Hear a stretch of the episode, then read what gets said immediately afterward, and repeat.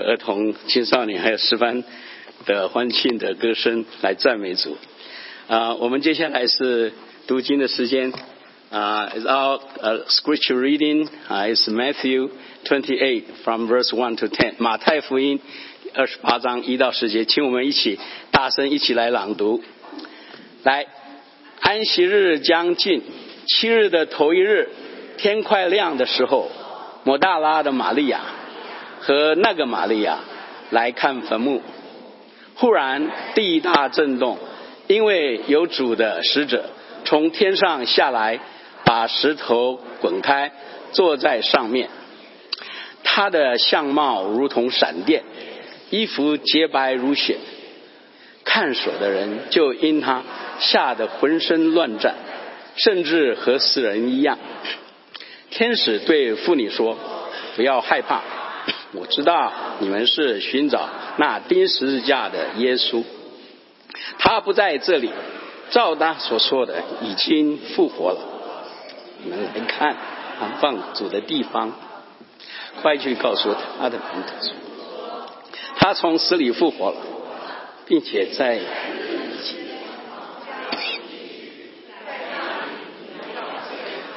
看，我已经告诉你了，妇女们就急忙离开坟墓。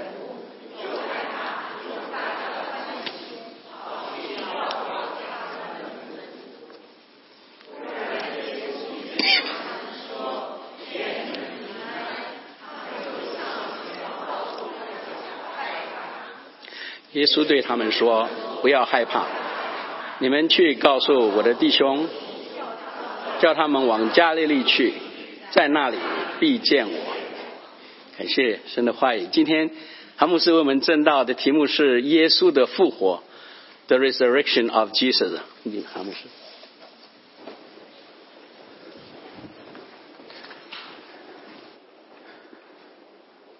亲爱的弟兄姐妹，亲爱的朋友们，平安。今天我们在这里一同纪念欢庆主耶稣的复活，这一切都源于接近两千年以前，在耶路撒冷的城外，有一个叫耶稣的人，他被钉在十字架上，然后被安放在一个坟墓当中。可是有一些跟随他的人却说，他三天以后复活了。向他们其中的许多人来显现，然后他升天。那这个消息越传越广，越传越广，相信和跟随他的人也越来越多，并且历世历代经久不息，一直到今天，在全世界大约有三分之一的人是相信。并且接受耶稣是他们的救主和主。那这一切究竟是怎么发生的呢？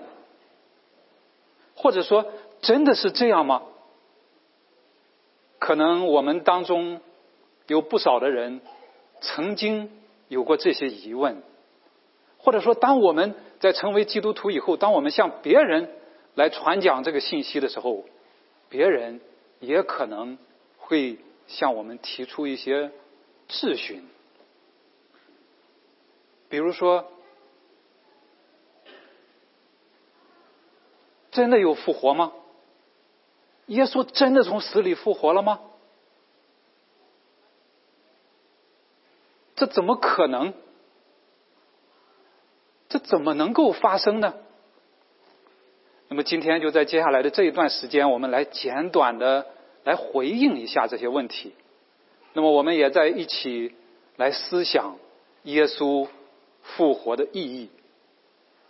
那首先就是真的有复活吗？耶稣真的从死里复活了吗？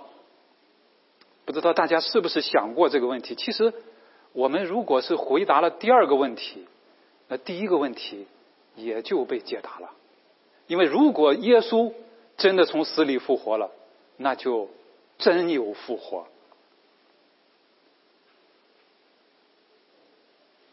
首先，按照福音书的记载，就像我们刚刚读过的马太福音这一段，在耶稣被钉后的第三天清早，有一些妇女来到安放耶稣的坟墓的时候，他们发现坟墓是空的，也就是说，他们见到的是一座空坟墓，并且他们被告知，他们要找的耶稣已经复活了。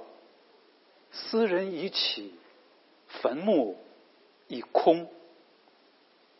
其实不仅仅是基督教这样讲，在当时和之后的一段时期，包括犹太教，包括各个派别，他们都对空坟墓这件事情本身没有提出来什么质疑。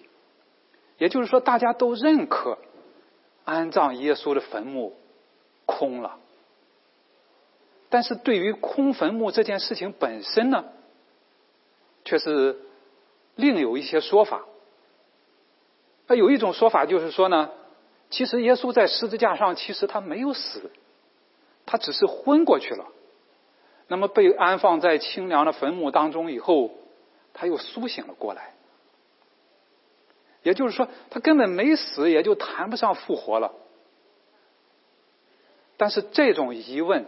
或者说，这种假设首先遇到的难题就是罗马军队的行刑官、行刑手极不可能让这样的人让这样的事情发生。他们极不可能把没有死的人当成死了，因为罗马军队这些人都是极有经验、受过专门的训练，很难让他们犯这样的错误。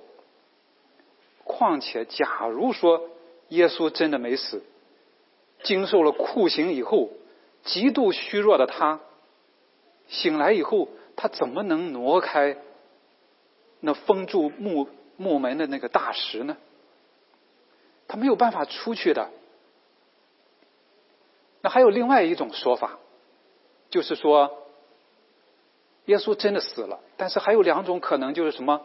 一种是耶稣的门徒把他的尸体偷走了。然后对外散布说他复活了，可是门徒们本来就没有那样的期望，说他会复活，也没有证据显示他们有这样的阴谋。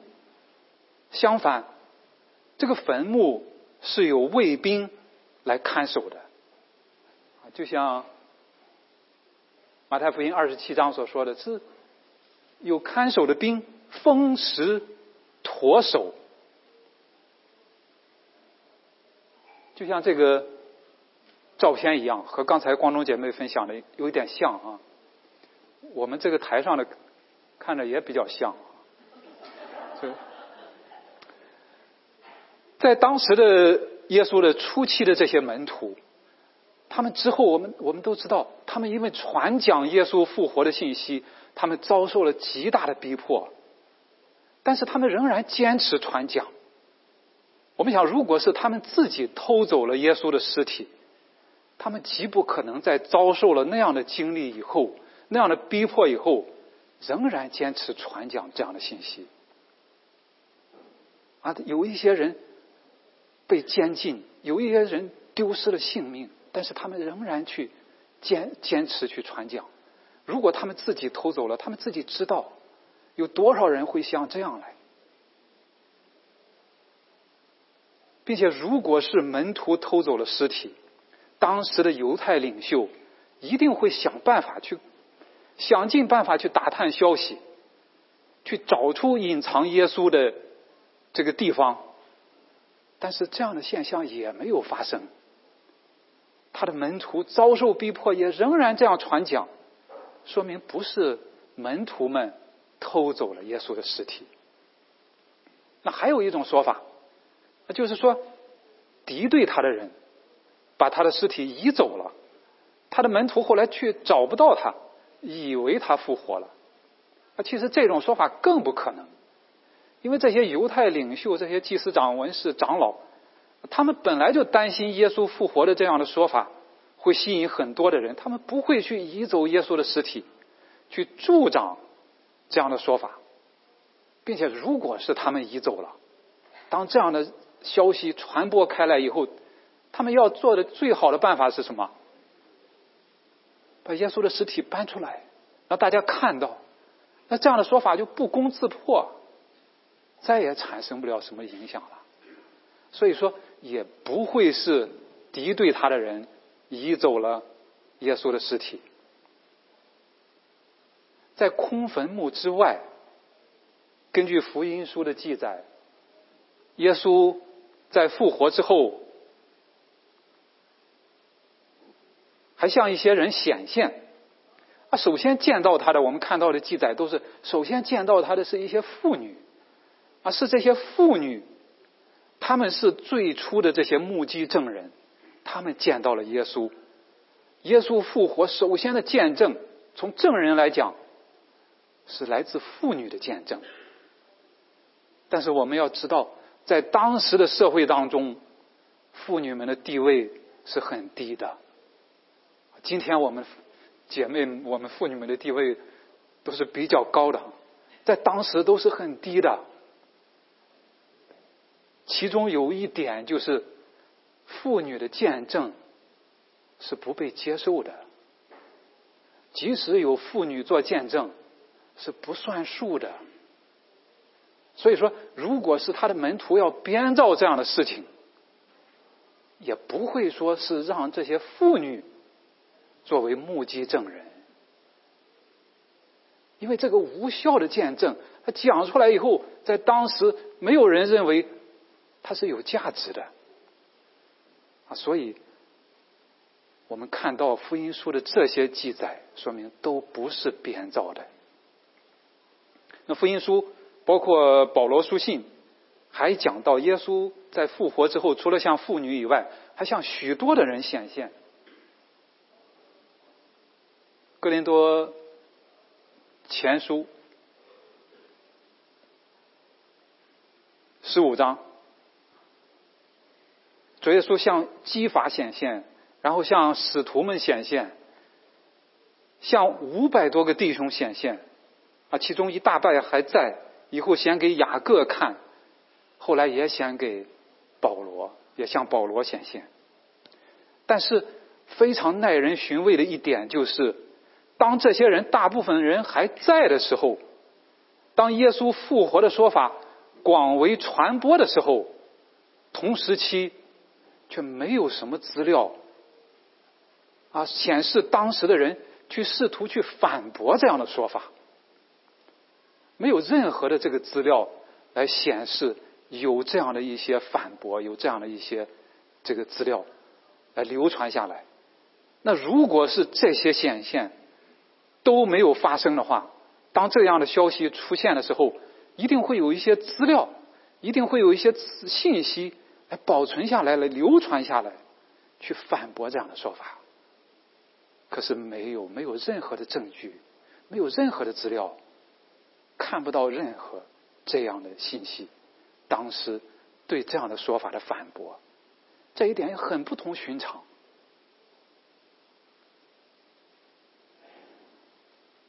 还有早期门徒们的转变，这一点同样是非同一般。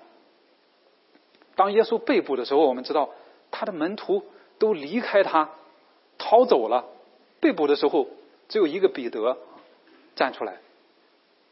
啊，他当他死去以后，当妇女们告诉他、告诉这些门徒们耶稣复活的消息。啊，使徒以为是胡言，就不相信。那我们知道，耶稣的这些门徒，他们都是按照《使徒行传》的记载，没有学问的小民，他们都来自穷乡僻壤的加利利，没有受过什么教育，没有什么社会的地位，但是就是这样的一群人，本来是胆小四散。可是，在五旬节以后，他们一个个好像都变了一个人一样。他们不再害怕，不再一味的躲藏，反而是挺身而出，向人传讲耶稣被钉又复活了。许多人被下在监里，甚至被处死。我们可以看到一个一个的人，都是这样，他们没有屈服，他们没有退缩，和之前的胆怯懦弱相比，他们好像都变了一个人。那我们应当思想，为什么会有这些变化，并且这个转变不是一个人，不是少数人，是许许多多的人前仆后继。除非这中间发生了不同寻常的事情，一定是他们经历了非同一般的事情，否则这一切都不可能发生。所以，无论是空坟墓，是复活之后的显现，还是早期门徒的转变等等，最好的解释都是耶稣真的复活了，或者说。除非耶稣真的复活了，这一切都不可能发生。那这是从事实的角度来讲啊，还有从可能性的角度。也许有人说，这怎么可能呢？那怎么能够发生呢？其实，在受难以前，耶稣多次预言了自己在会受难，并且。第三天他会复活。马太福音就记载了不止一次啊，像这里所列的十六章、十七章、二十章，耶稣都自己来预言他自己会受难，第三天他要复活。耶稣自己也引用旧约当中约拿书，他引用约拿的经历。他说：“约拿三日三夜在大鱼肚腹中，人子也要这样三日三夜在地里头。”耶稣自己的预言，旧约的预言。但是复活这件事情本身，其实是超越了常人的理解，超越了常人的经历。就像俗话所说，我们中国人说：“人死不能复生。”但是这种理解、这种认识，忽略了一种可能，那就是在神在人不能的，在神凡事都能。人理解不了的，人做不到的，并不等于说神做不到。神能做到人做不到的，恰恰说明了人。不是神，恰恰说明了神远超过人。这种超越可以说是远远超越了人所能理解、所能认识、所能想象，甚至所能描述的。打个不那么恰当的比喻，就好像是一只蚂蚁。他对人能有多少的了解和认识呢？其实，人和神的差距要远远超过蚂蚁和人的差距，因为神是无限的，人是有限的，有限和无限相比，差距可以说是无限的大。我们的神。他是创造宇宙万物的主，他是造物主，其他的一切都是被他造的，都是受造物。我们看看我们所处的这个宇宙、这个世界，多么的浩瀚无际。那当我们往细微处去探究的时候，又好像是没有穷尽一样。那中文可以说是至广大、至精微。如果没有一位造物主来创造这一切，所有的都无从谈起；如果没有一位造物主来维系这一切，所有的都难以为继。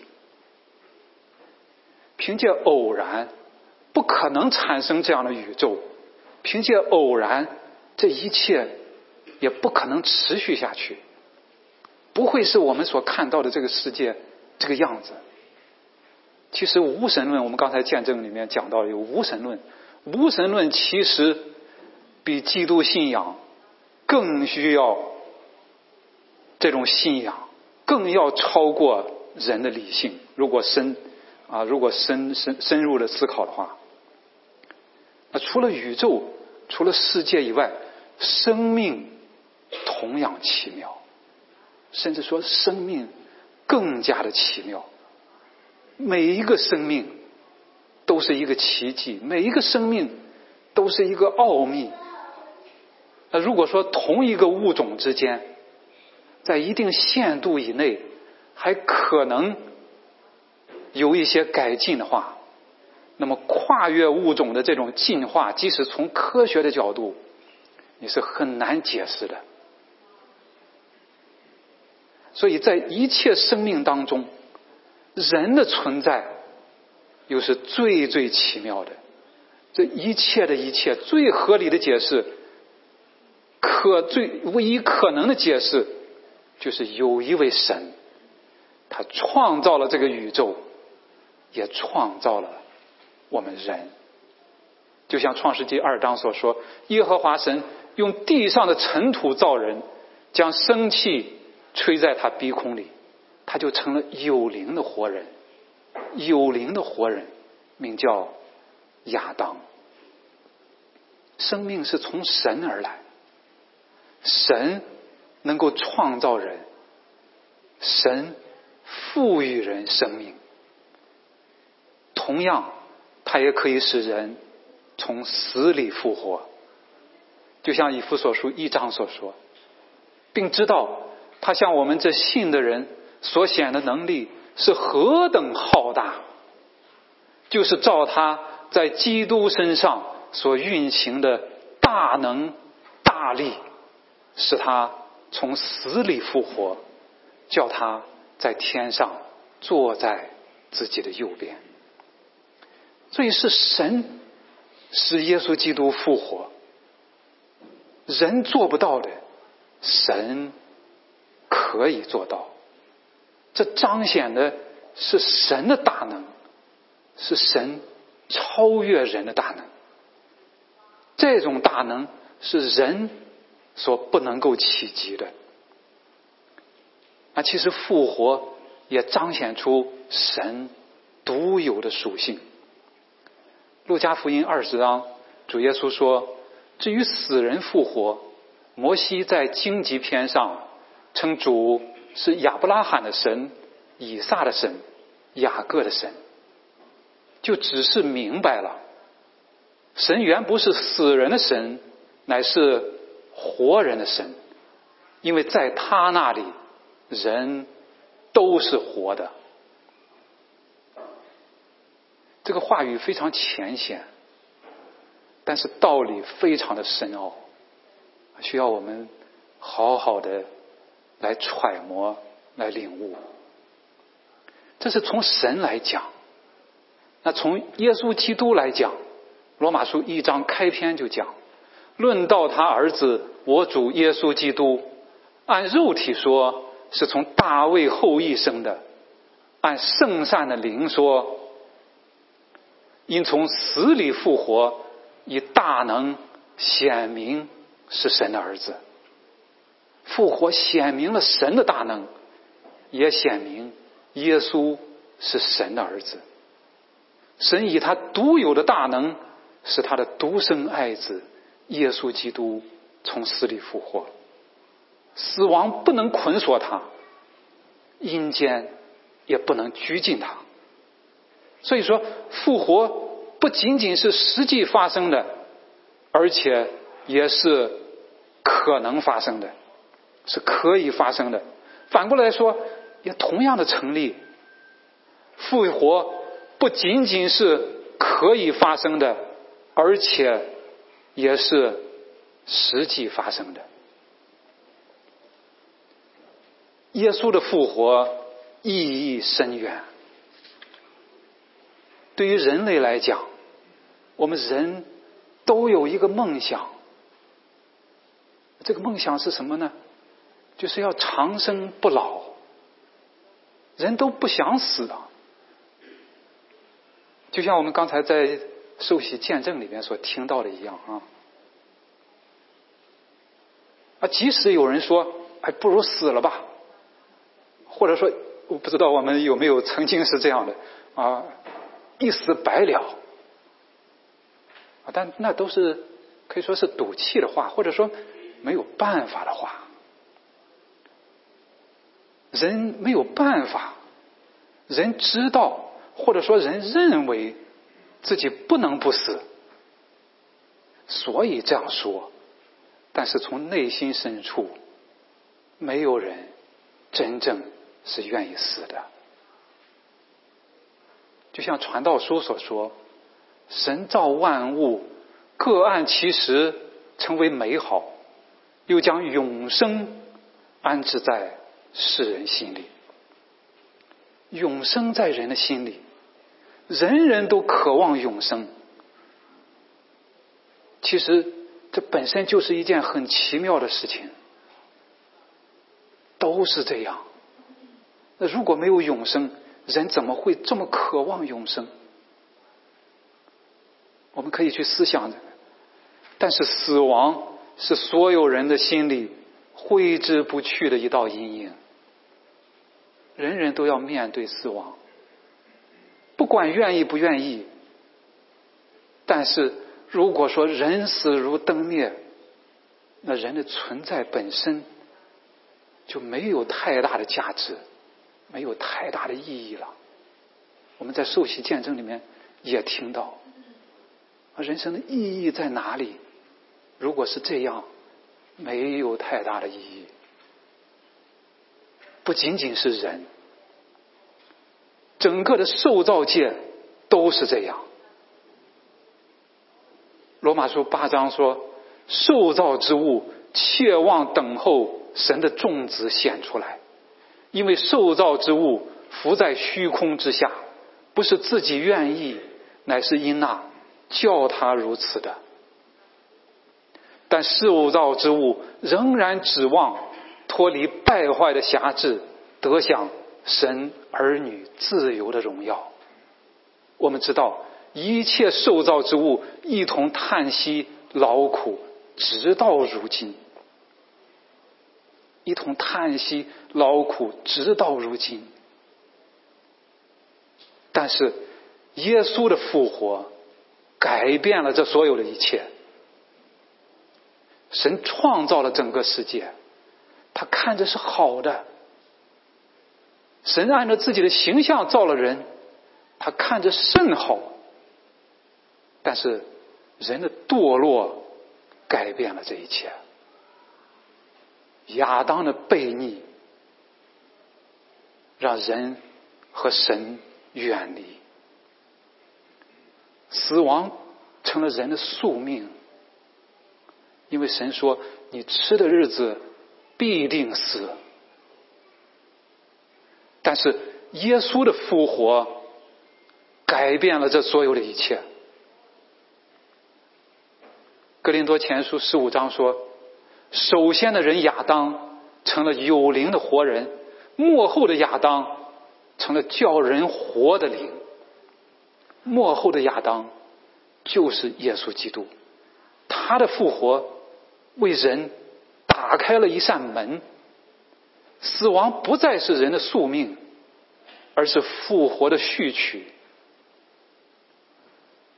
耶稣的复活为人提供了一条道路，死亡不再是人生的终点，而是通向永生的起点。世界上没有任何一个宗教，没有任何一种学说。是真正解决了死亡的这个问题。我们知道有一些中国有一些成仙得道的传说，但是我们都知道那是传说。啊，还有一些呃，以前的时候要炼丹，要长生不老啊，可是常常会金属中毒，走得更快。但唯有基督信仰。真正解决了死亡这一个人类所面临的终极的困境，并且这种解决，它是基于事实基础之上的。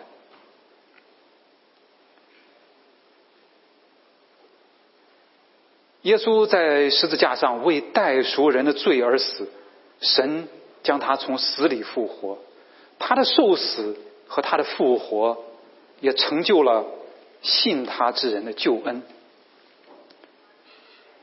像罗马书四章说，耶稣被交给人是为我们的过犯，复活是为叫我们称义，十字架。和空坟墓是基督信仰的两大标记。耶稣在十字架上受死，代赎了人的罪；空坟墓显明了他的复活，战胜了死亡的权势。这两者都不可或缺。可以说，十字架是解决罪的问题。空坟墓是解决死的问题。我们甚至可以说，没有十字架就没有空坟墓，因为没有受难就没有复活，没有罪的洁净就没有对死的得胜，没有在十字架上钉死的老我就没有。在基督耶稣里的新生，同样的，只有十字架，而没有空坟墓，救恩也不完整。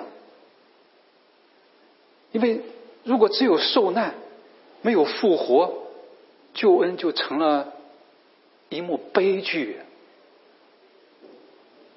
如果只有罪的洁净，没有对死的得胜，代赎的意义就大打了折扣。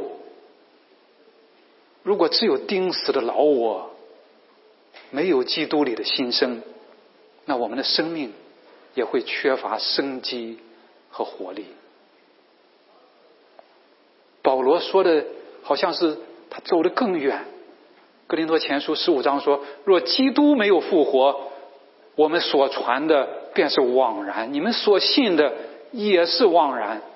基督若没有复活，你们的信便是徒然，你们仍在罪里。但接下来他说：“但基督已经从死里复活，成为睡了之人初熟的果子。死既是因一人而来，死人复活也是因一人而来。”在亚当里，众人都死了，照样在基督里，众人也都要复活。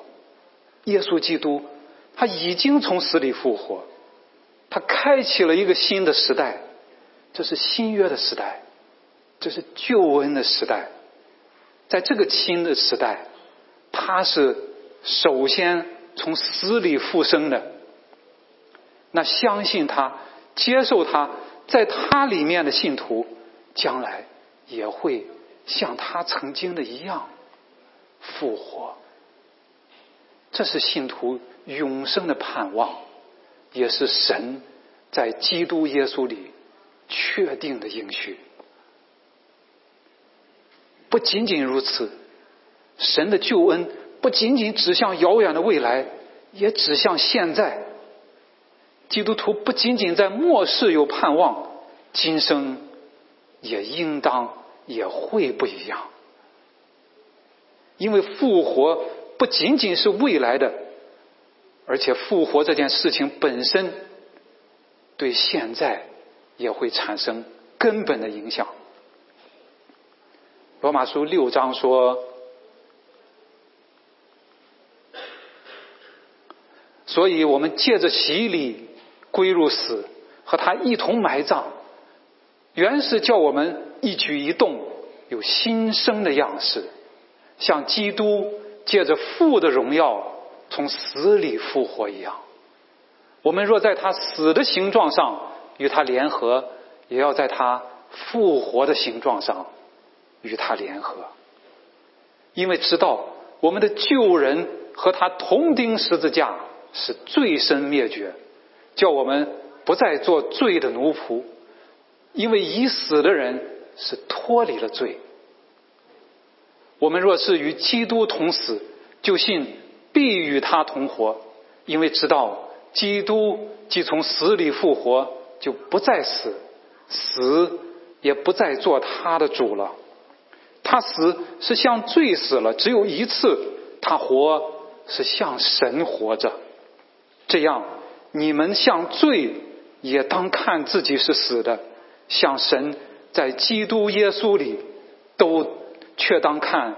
自己是活的。我们基督徒整个的生活、整个的生命，都是因耶稣基督的受难和复活而发生根本的转变。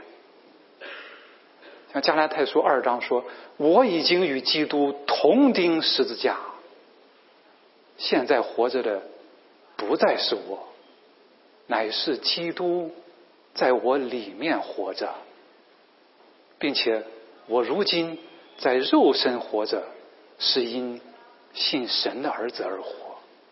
他是爱我，为我舍己。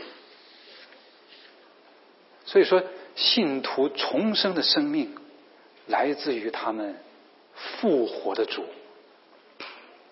复活的基督活在信徒的里面。我们一开始唱的诗歌，你要问怎知耶稣活着？因他活在我的心里，活在我们信徒的身上。我们从这个见证里面也可以看到，他们的父辈、他们的祖辈对孩子的影响有多么大。我们周围的人，我们对周围的人影响有多么的大。啊，我们的见证还提到，当我们吃披萨的时候会怎么样？耶稣会吃吗？我相信耶稣会因为你吃披萨的欢愉而喜悦。刚才光中姐妹在分享的时候也提到了一句，她说。在那里，每一位都是他遇见的，每一位都是耶稣复活的见证。我想这一句话里面，可能有他很多的经历。所以，基督徒彼此的连结，不仅仅是个人这样的活出主复活的生命，彼此连结，也是一起来组成基督的身体。来一同活出在基督里的新的生命，这就是他们复活的主的彰显，这就是我们复活的主的彰显。我们在我们的生命当中彰显出基督复活的生命，其实这也是对耶稣复活最好的证明。初代教会如此，今天同样如此。耶稣的复活不仅仅是对基督徒整体上对教会有意义，对每一个个人都有意义，因为他开启了一个新的时代，一个旧的时代已经过去了，一个新的时代已经到来。格林多前书、格林多后书五章说：“若有人在基督里，他就是新造的人，旧事已过。”都变成新的了，旧事已过，都变成新的了。我不知道在我们中间有没有还没有认识耶稣、还没有接受耶稣的朋友啊？如果有的话，我邀请你来和我们一起来认识他，一起来经历他，在他的里面你会发现一个。不一样的世界，你会遇到许多不一样的人，你也会找到一个不一样的你。那这个不一样的世界，这个这许多不一样的人，这个不一样的你，其实恰恰是你梦想当中的，也是这个世界这许多人还有你应该成为的样子。而这一切，都是因为那一位叫耶稣的人，因为他的受难，因为。他的复活，我们一起来祷告。亲爱的主耶稣，在复活节的时候，我们思想你在地上所经历的一切，思想你为我们所成就的一切，我们来向你献上感恩和赞美。主啊，求你，求复活的你来向我们显现。不仅仅是在复活节的时候，不仅仅是我们在聚集的时候，而且是在我们每一天的生活，在我们的生命当中，都让我们来遇见你，经历你，来认识你。亲爱的主，我们再一次将今天要受洗的三位弟兄姐妹仰望交托在你的恩手当中，求你亲自的来保守祝福他们。我们深信。你既然已经在他们的心里动了善功，就必成全这功。我们也求你感动更多的人来归向你，成为你的门徒。也求你继续保守带领我们每一位弟兄姐妹，保守带领我们的教会。就求你的圣灵在我们当中来大大的动工，让我们时时连于你。我们复活的主，愿你复活的生命活在我们里面，愿我们的生命彰显你复活的荣耀和大能。哈利路亚！感谢赞美主，奉耶稣基督的名，阿门。